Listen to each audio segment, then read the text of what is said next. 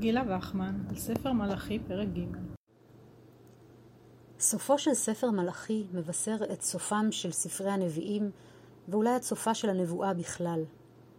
חז"ל כידוע סברו כי משמתו הנביאים האחרונים, חגי, זכריה ומלאכי, נסתלקה רוח הקודש מישראל. כך בבבלי, סנהדרין י"א עמוד א' ועוד מקומות. וידועים דבריהם מיום שחרב בית המקדש, נתלה נבואה מן הנביאים וניתנה לחכמים. כך בבבלי, בבא בתרא י"ב עמוד א'.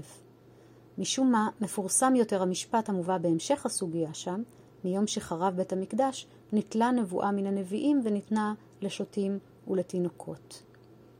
ביטוי מובהק להחלפת הנבואה בלימוד ועל ידי תינוקות דווקא, ניתן למצוא במשפט פסוק לי פסוקך, החוזר ברבים מסיפורי החכמים. ההנחה המובלעת במשפט זה היא מעין מימרתו של רבי יוחנן בתלמוד הבבלי, ברכות נ"ה עמוד ב', השכים ונפל לו פסוק לתוך פיו, הרי זו נבואה קטנה.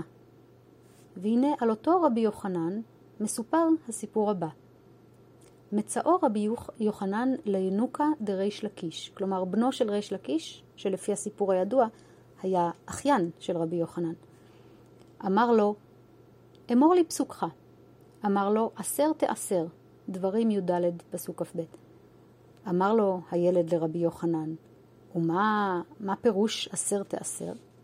אמר לו, עשר בשביל שתתעשר. אמר לו, מניין לך? אמר לו, לך נסה. אמר לו, וכי מותר לנסות את הקדוש ברוך הוא? והרי כתוב, לא תנסו את השם.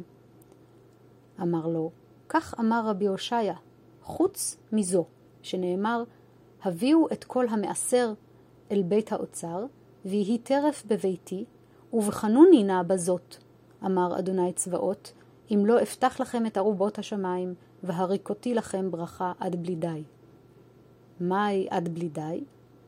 אמר רבי, רמי בר חמא, אמר רב, עד שיבלו שפתותיכם מלומר די.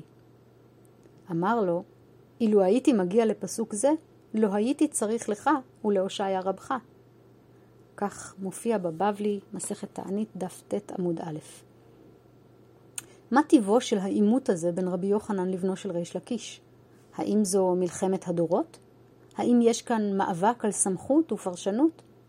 מכל מקום, בעולמם של חכמים ממלאים הפסוקים הכתובים את מקומה של רוח הקודש, ועל כך אין כמעט ויכוח.